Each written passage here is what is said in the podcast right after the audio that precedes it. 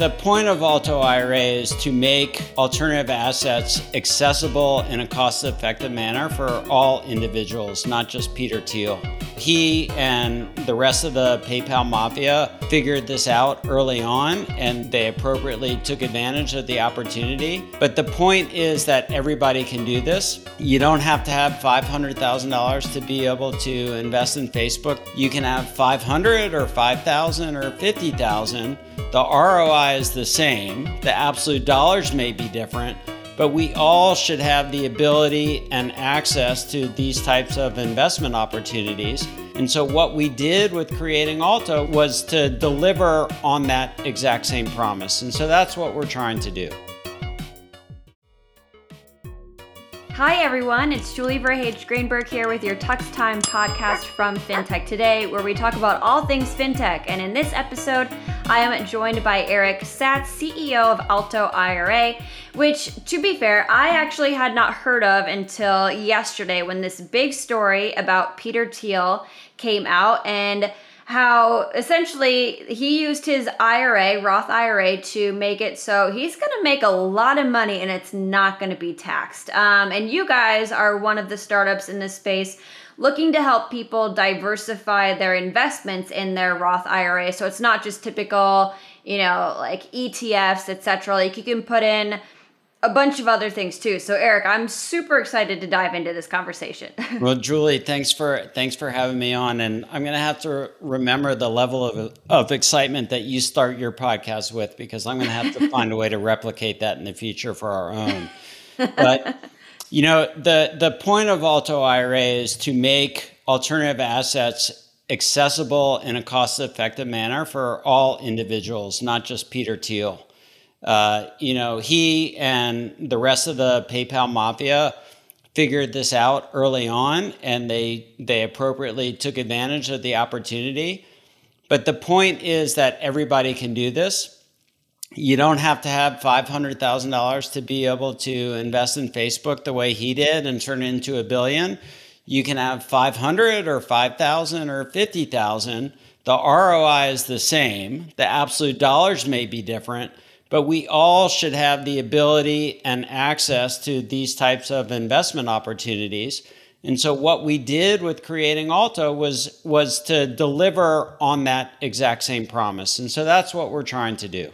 So walk us through a little bit of what Thiel did and how you guys are helping other people do that. Like, could I invest my shares in FinTech Today in an Alto account and not have to pay taxes on it ever? Like, what are the rules around this? So today you cannot, because you're uh, you're already a founder of FinTech Today and you're already uh, um, a major shareholder and Uh, I assume a significant salary you draw from from FinTech Today. So there are all there are all kinds of um, sort of triggers that are referred to as prohibited transactions, which would prevent you from investing in a business uh, you already control or own a significant share of, or get compensated in a significant way from.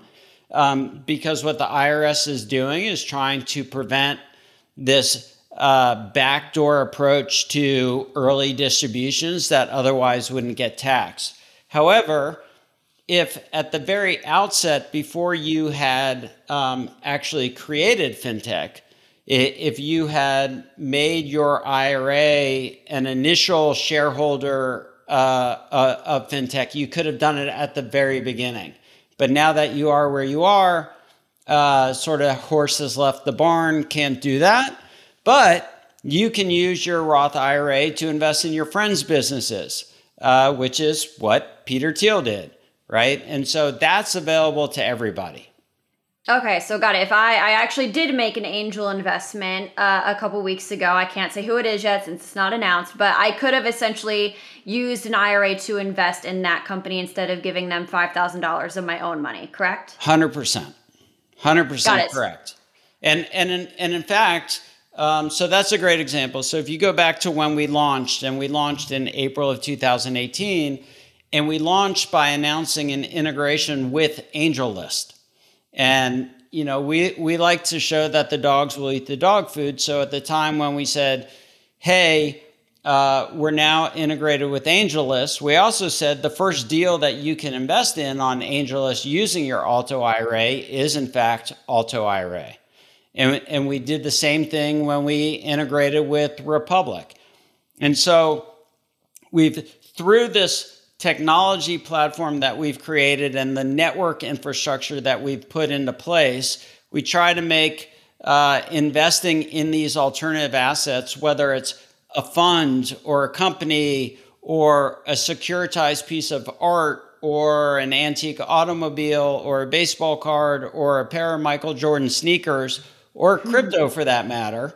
We try to create this seamless transaction uh, execution experience and to do it at a, at a price that makes sense for the ninety-nine percent of us, not just the, you know, well, in Peter Thiel's case, the zero point one percent of us, but Um, you know, broadening access and opportunity, democratizing uh, this alternative investment space. Yeah. And on that front though, too, something that, you know, I've realized as someone, like I said, that was my first angel, angel investment. I was not an accredited investor beforehand. Um, and it is still a space that if you are not an accredited investor, it's really hard to get into things like this. What are some tips and tricks that you guys or others might offer for someone that does not have that title yet? Yeah, that's a great question. So the the the investor world really breaks down into three broad categories. There, there are what we call uh, Q Ps or qualified purchasers, and those are people with um, five million dollars of net worth and above. Then there's the uh, accredited investor, and there, there are a set of Um, requirements on a, on a net worth or, or annual income basis, which allows someone to qualify as an accredited investor. Today now, actually, you can um, essentially test into being an accredited investor if you have a certain type of job as well. And then there's what we refer to as the not yet accredited investor.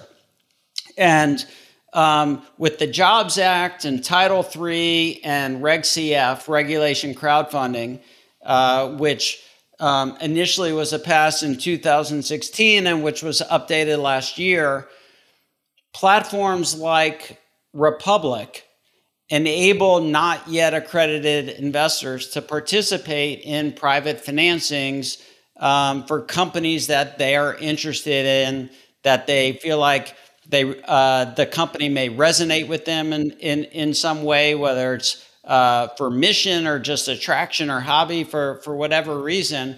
But the regulation crowdfunding platforms make it so that all investors, not just the accredited and the Q Ps, are able to participate in private company investing. And so I think um, That that's uh, that's a step in the right direction. I think it's just the first step in the right direction.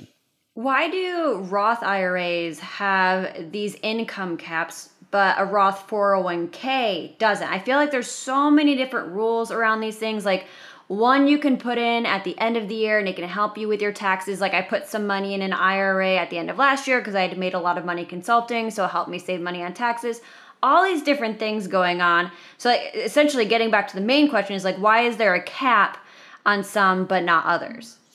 So Julie, you're in danger of getting me on my soapbox here, but like the, the rules surrounding four oh one k's and I R As, you know, first of all, it, it, it takes us way back in time in history Um, and trying to to figure out the rules and regulations that that that were put in place and why they were put in place um, is unbelievably mind-numbing and confusing.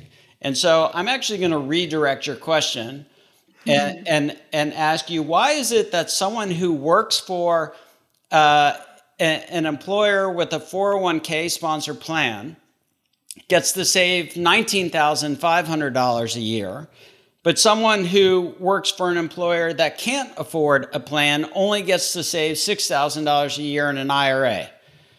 I don't know, you know, who the audience is and, and what the rating is on, on this particular podcast, but for people who know me, they will not be surprised to hear me say that that makes no fucking sense.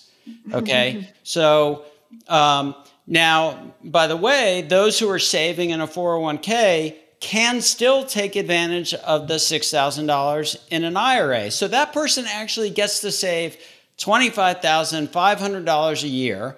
By the way, I'm ignoring the over fifty people because they get to save more, of which I'm in that category, for better, for worse, whatever. Anyway, so, um, but, but the people who don't have four oh one k access only get to save six thousand dollars a year. Why don't we just say that everybody can save thirty thousand dollars a year for retirement? It doesn't matter what bucket you put it in.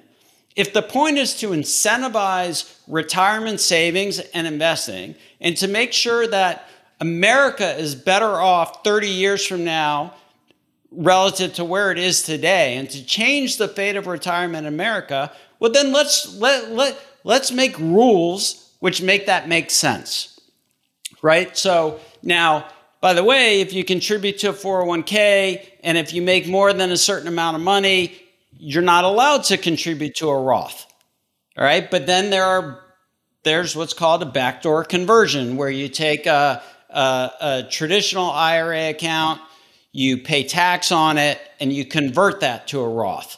And and by the way, you know, the people who who, who say that um, uh, people can do this and and they shouldn't be able to do it, or if they're if they have a certain amount of net worth, they shouldn't be able to do it, or or they make a certain amount of money and therefore they shouldn't be able to do it.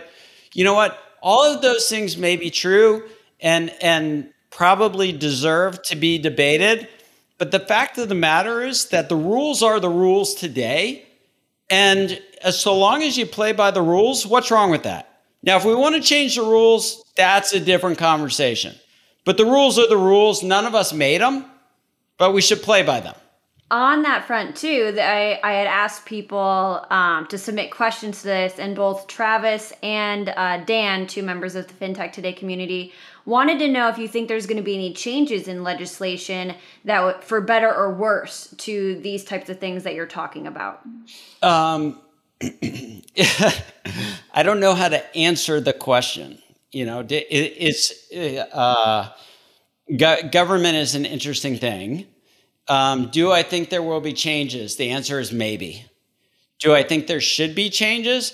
I do think there should be changes, but not the one. And I saw the I saw a couple of those questions in advance. I do not think the changes that should be made are the ones that they're asking about. I think the changes should be made are the ones where we properly incentivize everyone to save and invest more, not, you know, figure out how to cap X, Y, or Z. That's missing the point. The point is we should enable more people to save and invest more money than they can today. And after we solve for that, well, then we can talk about, you know, what the U S is collecting in taxes or not collecting in taxes. But by the way, the money in a Roth I R A was taxed before it got into the Roth, okay? And, and the deal is, the rules are, that grows tax-free. If that account, if the dollars in those accounts then get invested in companies, those, you know, those dollars are being used to employ people. And those people are paying tax on those dollars that they're earning. It's not like the U S isn't getting its share, all right?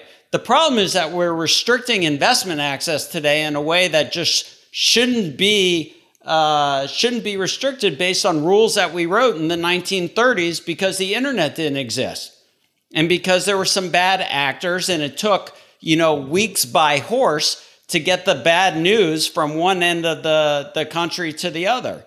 Well, now it takes a nanosecond. The information is there. It's available. People need to do their homework. People are responsible. If we're really worried about people hurting themselves, why don't we shut down Vegas, right? You can take your retirement distribution, go to Vegas and pull a slot machine, but you can't bet on, you know, a private company that has the potential to potentially change the world. Makes no sense to me. I do have an opinion. Sorry. You're good. I like opinions on here.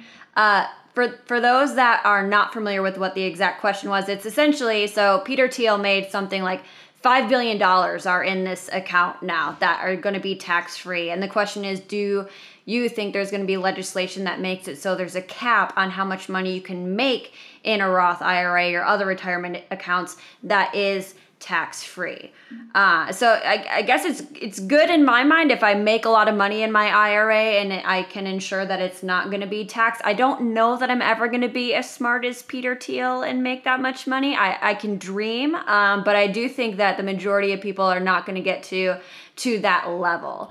Um, that, that, but Julie, to your point, I mean, I think that's that's why whether or not there should be a cap is a is a red herring.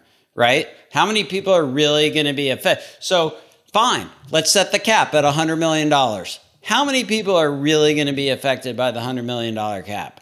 I mean, one, right? So let's instead talk about how we get people incentivized to, to save and to invest. And, and I think that's the more important question.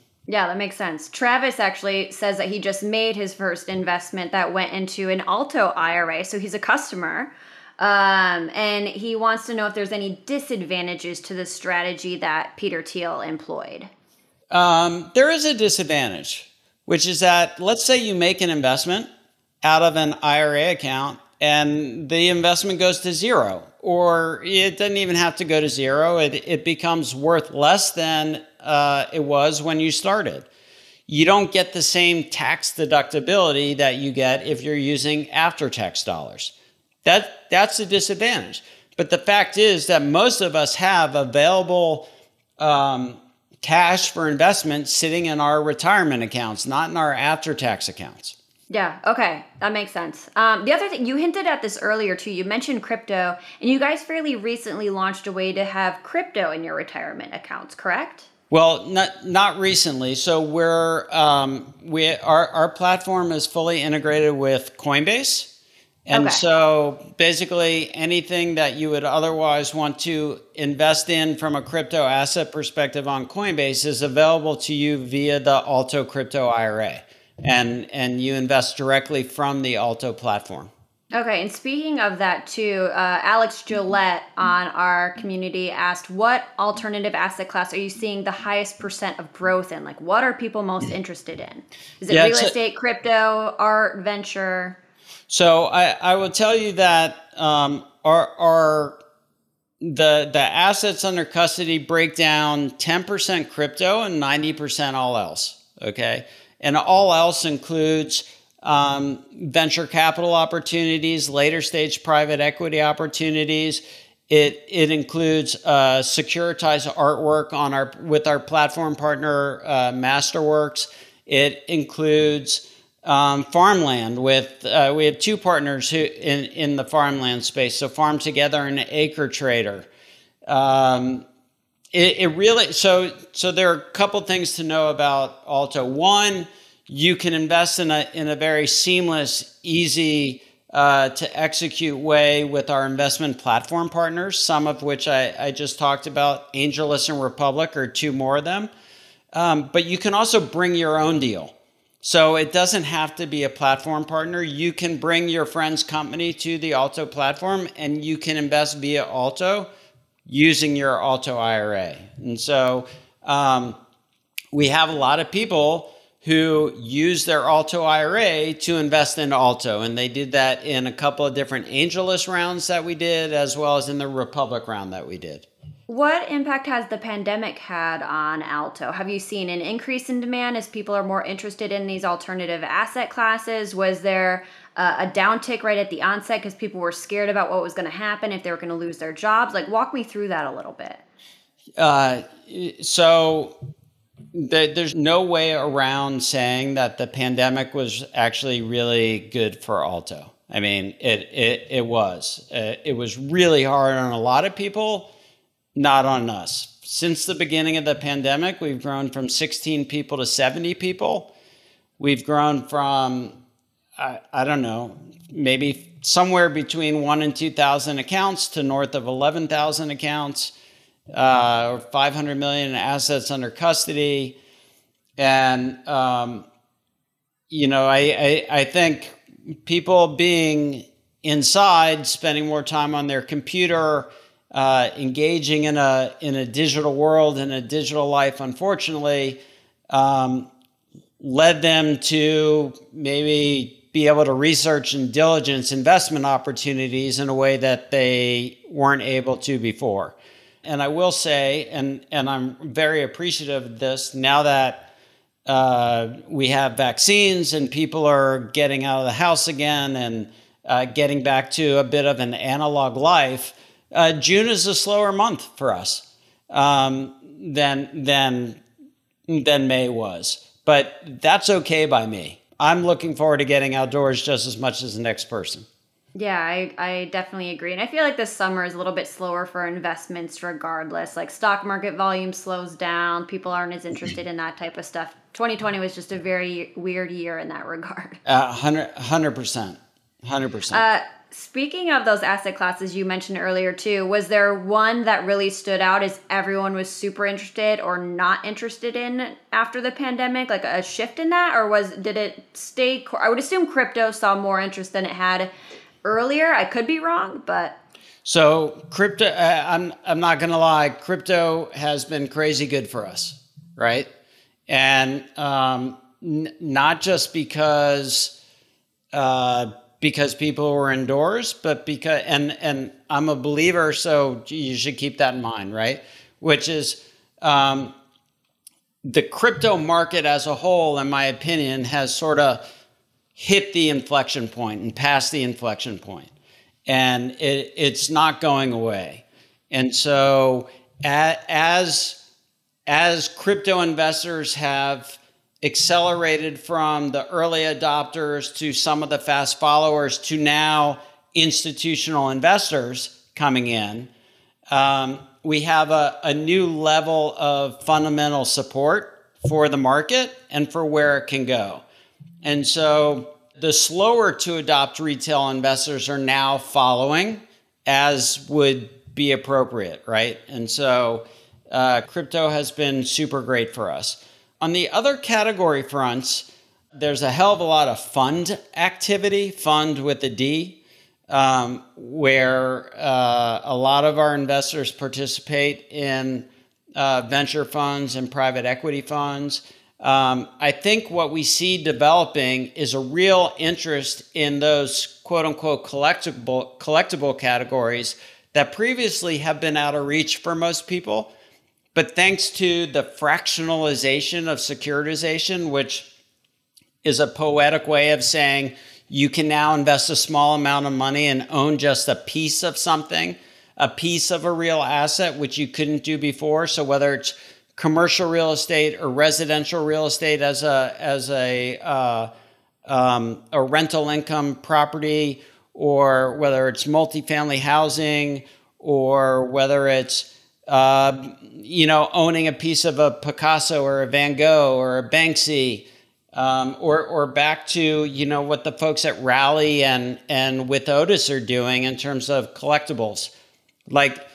I think that is going to be this whole real asset category, which previously has has mostly been off limits to the average investor because you couldn't write a large enough check. But now you can participate in the hundreds of dollars, not the hundreds of thousands of dollars. And I think over time, we're going to see that this is just the very beginning of those asset classes blowing up.